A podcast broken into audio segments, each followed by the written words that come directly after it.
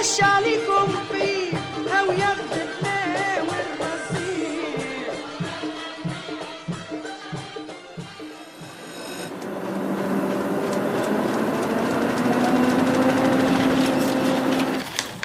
عنب بلدي بودكاست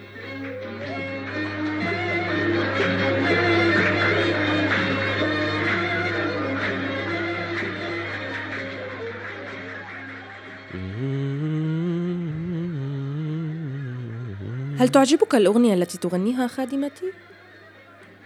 أغنيها لك الآن إن شئت ولترى كم يحب الناس صوتي وغنائي. صوتك يا بدرية كان جميلا حين غنيتها في النهار. لكن الآن تغير الصوت ولم أستطع تفسير ذلك. وحين سمعت الفتاة الآن تغني وهي تنظف أدركت أن ما سمعته في النهار كان صوتها. صوت لا مثيل له. وهل ستظل واقفا هنا عند الردهة تستمع إلى صوتها؟ أعدك. أعدك لن يطول بي الاستماع. سأستثمر هذا الصوت مهما كلفني الأمر. هل أنت جاد؟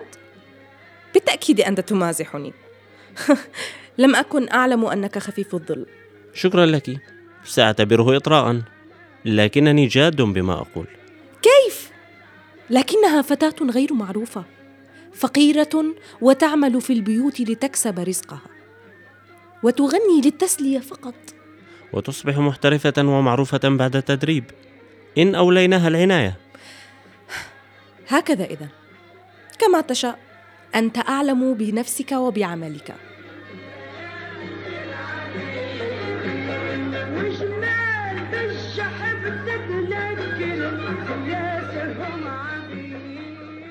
كانت صليحة بنت إبراهيم عبد الحفيظ تسكن في بيت مطربة تدعى بدرية.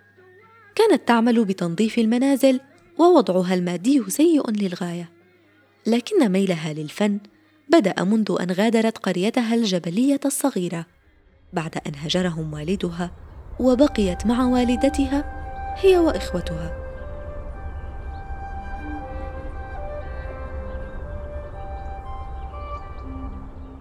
إلا أن سوء الأحوال المادية قادها إلى البحث عن عمل لتعيش من واردة.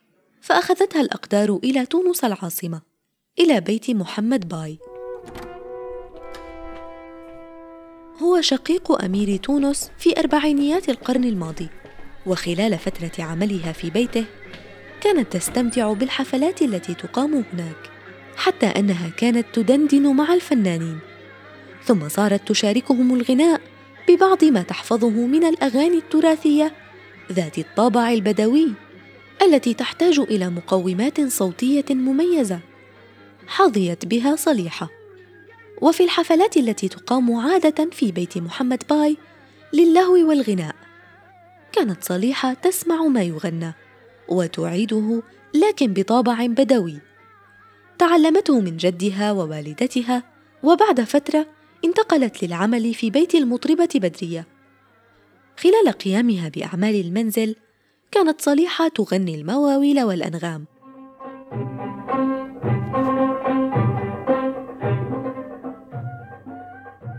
في يوم من الأيام تحسب من أيام الحظ الجيد لصليحة. تلك الأيام التي كانت نادرة بالنسبة لها آنذاك. دعت بدرية بعض أصدقائها من الفنانين والمهتمين بالفن. طلب أحد الحضور من بدرية أن تغني أغنية معينة. وحين غنت أبدى استياءه. قال لها إنه مر في الظهيرة ببيتها فسمعها تغنيها لكن بطريقة أجمل. وكان صوتها أقرب للقلب. فيقاطع جلستهم صوت فتاة تغني وتنغم المواويل البدوية فيطربون ويعجبون بصوتها. كانت هذه صليحة. ففهمت بدرية أن صوت صليحة هو ما سمعه ضيفها في النهار. ما أثار غيرة بدرية فطردتها من منزلها في اليوم التالي. حين علم حسون بن عمار وهو الضيف المعجب بصوت صليحة قصة طردها راح يبحث عنها في كل مكان.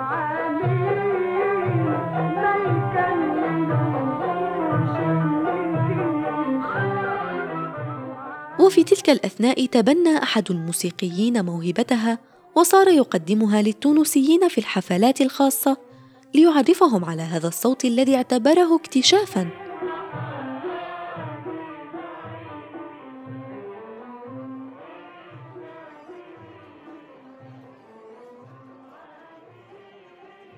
في الحفلات الخاصة وضمن الأمسيات الغنائية كان لابد من انطلاقة أخرى لصليحة بالرغم من نجاحها وانشغال وقتها بالحفلات في قصور الأغنياء والمقاهي كان نصيبها من الشهرة يزداد وقطع عليها الطريق متعهد للحفلات حين كانت تغني أغنية لأم كلثوم في سهرة غنائية فعرض عليها مساعدتها بصقل موهبتها لتزداد شهرتها وبعد موافقتها كانت جادة في فترة تدريبها.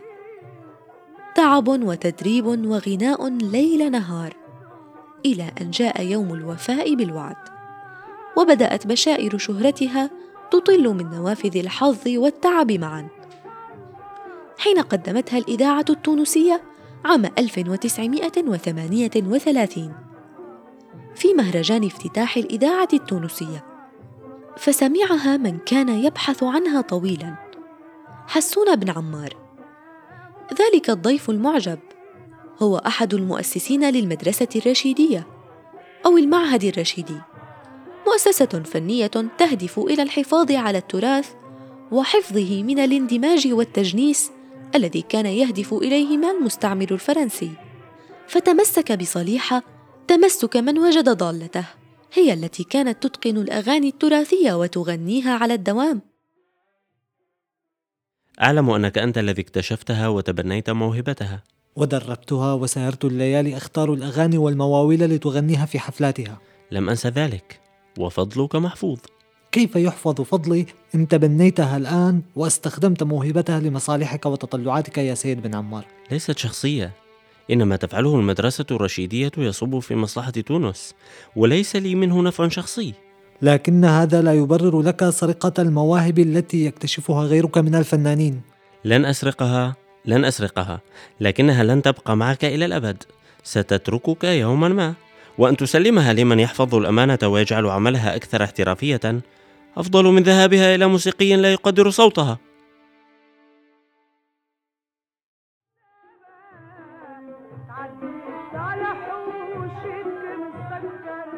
اضطر معلمها ومكتشفها الباجي السرداحي أن يتركها لتكمل طريقها مع المدرسة الرشيدية بعد تمسك بن عمار بها لتبدأ معه رحلة الاحترافية.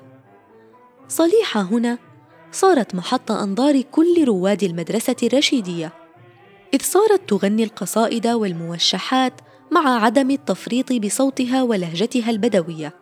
وبالرغم من تغييرها لبعض الكلمات في بعض القصائد بالعربية الفصحى إلا أن هذا لم يكن يستنكر. كانت بعض الكلمات تهرب منها خلال غنائها لكن هذا عزز حب الناس لها وإعجابهم بها.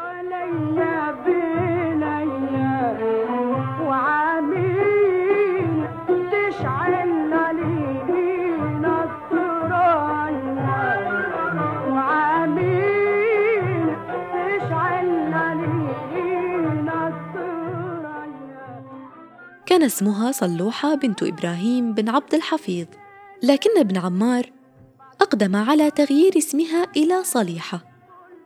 الاسم الذي عرفت به لم يكن بعيدا عن اسمها الأصلي بالكامل. كان الملحنون والشعراء حولها على الدوام. تعلمت العديد من القوالب الغنائية الجديدة عليها. وأشرف كبار الموسيقيين والفنانين على تدريبها وتشكيل شخصيتها الغنائية لتكون أقرب للاحترافية قدر الإمكان. أصبحت من أكثر المطربات اللواتي خضعن للتدريب والتجريب. واستقر قرار تقديم صليحة بالفوندو. الفوندو هو مصطلح يطلق على الأشياء الثمينة الأصيلة. مصطلح دخيل على اللهجة التونسية. لكن يحمل الكثير من الدلالات تنصب في معنى العمق والأصالة وغنت من هذا القالب اغان عديدة.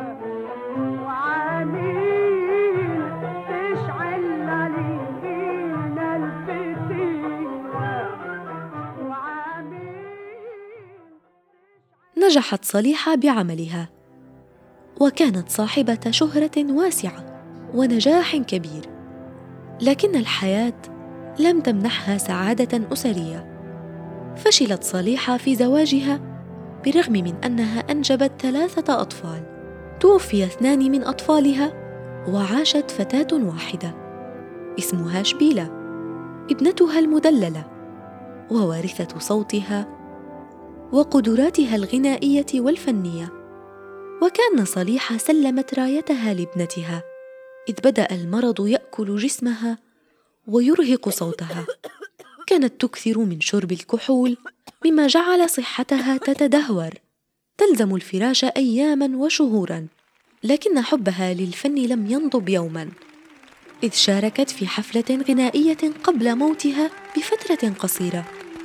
وبهذا الوضع الصحي السيء ثم بدأت صحتها تسوء شيئا فشيئا قبل رحيلها عام 1958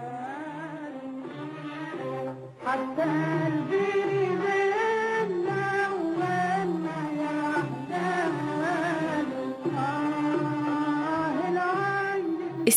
إلى بودكاست نساء من عنب بلدي. أعددت هذه الحلقة وقدمتها. أنا سكينة المهدي. نحن موجودون على أبل بودكاست، جوجل بودكاست وساوند كلاود